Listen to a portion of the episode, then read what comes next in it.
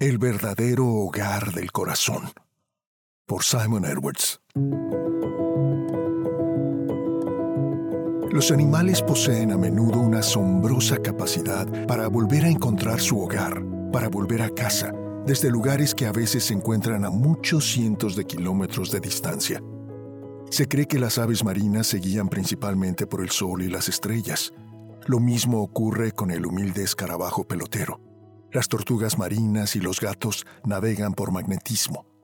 Los perros se guían primordialmente por el olfato. Según la Biblia, Dios ha puesto la eternidad en el corazón de los humanos, una especie de anhelo profundo del alma, que puede ser apabullado o abandonado, pero nunca totalmente silenciado por el romance, la riqueza, la fama, el placer o el éxito. Podríamos considerar este anhelo profundo del alma como un faro interno, con una luz débil pero persistente, un faro que es fácilmente ahogado por otros intereses, pero siempre sigue allí, en el fondo, esperando a que escuchemos, llamándonos a casa. Esta dimensión de la condición humana queda brillantemente iluminada en una de las grandes obras de la literatura, las Confesiones de San Agustín, que es por cierto la primera autobiografía de la historia. En la frase más hermosa de ese libro, San Agustín ilustra de manera memorable el predicamento humano de la siguiente manera. Nos hiciste para ti, Señor, y nuestro corazón nunca estará quieto hasta que descanse en ti. Esa inquietud, ese desasosiego, esa sensación de no estar nunca a gusto en el mundo, es un tema con el que casi toda persona en el planeta puede identificarse sobre todo en Occidente donde nuestra vida se caracteriza a menudo por el ajetreo, la inestabilidad y el cambio.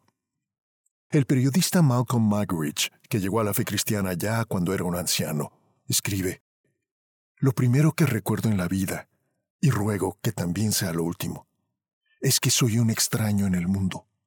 Ese sentimiento que todos tenemos en cierta medida y que es a la vez la gloria y la desolación del Homo sapiens es el único hilo de coherencia que puedo ver en mi vida. G.K. Chesterton, expresando el mismo sentimiento o sensación, escribe que los humanos sentimos nostalgia del hogar aun cuando estamos en nuestras propias casas, que somos como extranjeros toda la vida bajo el sol. Al igual que San Agustín y Magridge, Chesterton reconoce que existe un hogar para el alma humana, aunque no se encuentre en un lugar físico o concreto como tal.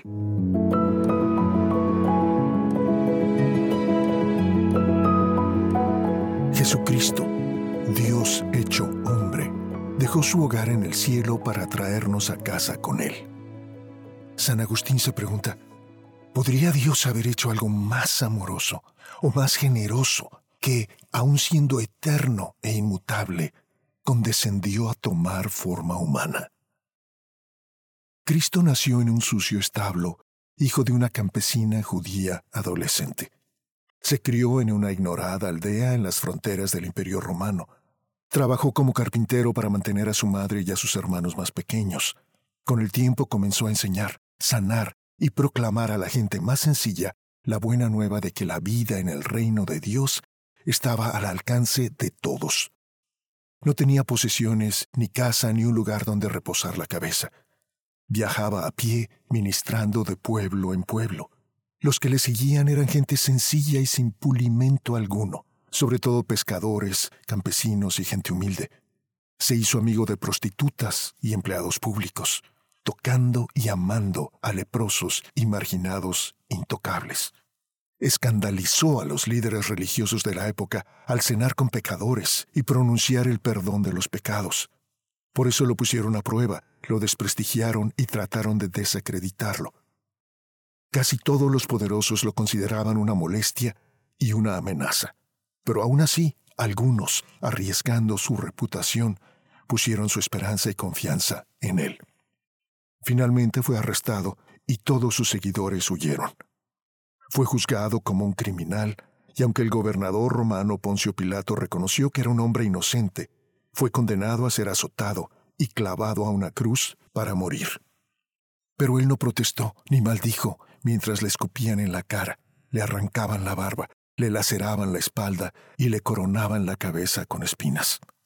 Mientras le clavaban cruentos clavos en las manos y en los pies, y mientras alzaban la cruz al cielo, Jesús gritaba, Padre, perdónalos, porque no saben lo que hacen. Y sin embargo, su muerte no fue una tragedia, sino una victoria.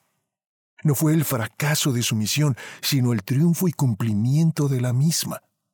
Porque habiendo asumido nuestra naturaleza como ser humano, en la cruz asumió también toda nuestra culpa y vergüenza y el castigo que éstas merecían. Y cuando todo estuvo hecho, cuando todo estuvo completado, cuando todo quedó pagado, Jesús anunció, consumado es, es decir, completado está, el proceso se cumplió. Y entonces murió. Por nosotros.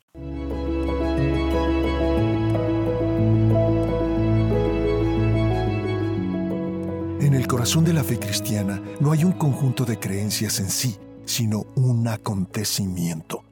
La crucifixión de Jesucristo, Dios hecho hombre.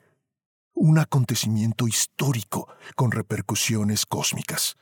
Un acontecimiento impensable a la luz de nuestras pretensiones de autosuficiencia, pero que habla de nuestras ansias y temores más profundos.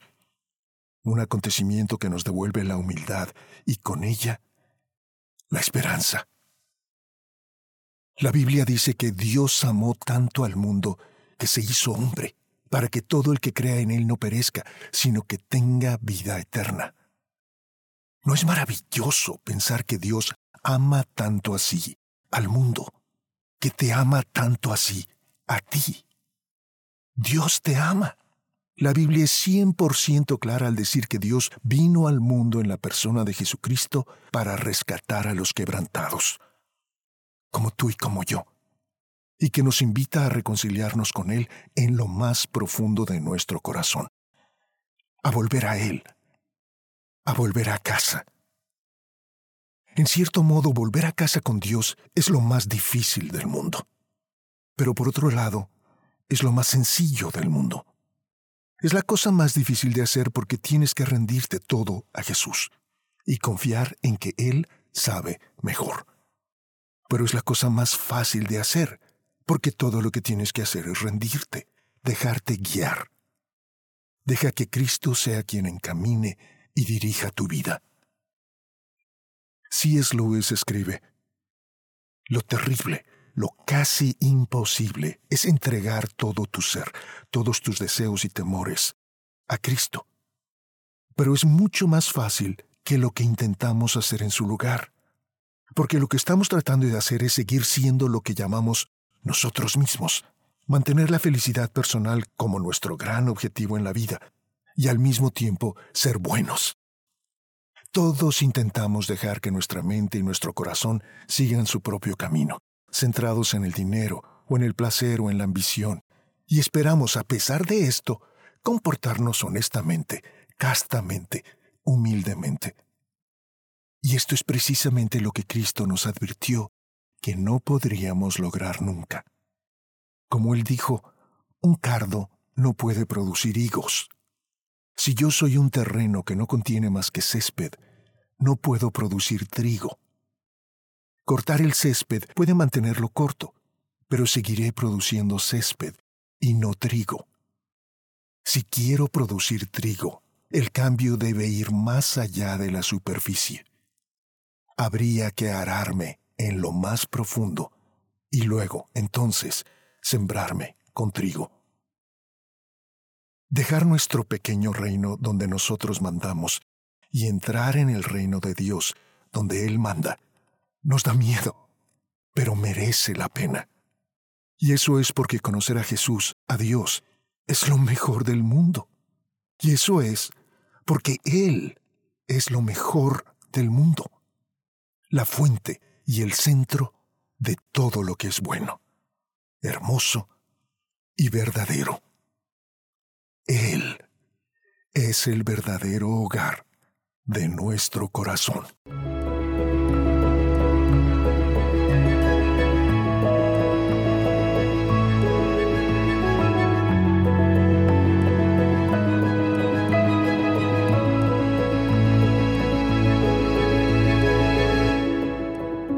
Gracias por escuchar. Soy Gabriel Porras, artista profesional de voz. Sígueme en murmullosradiantes.com y en gabrielvoice.com. Y que tengas la vida más preciosa volviendo al hogar.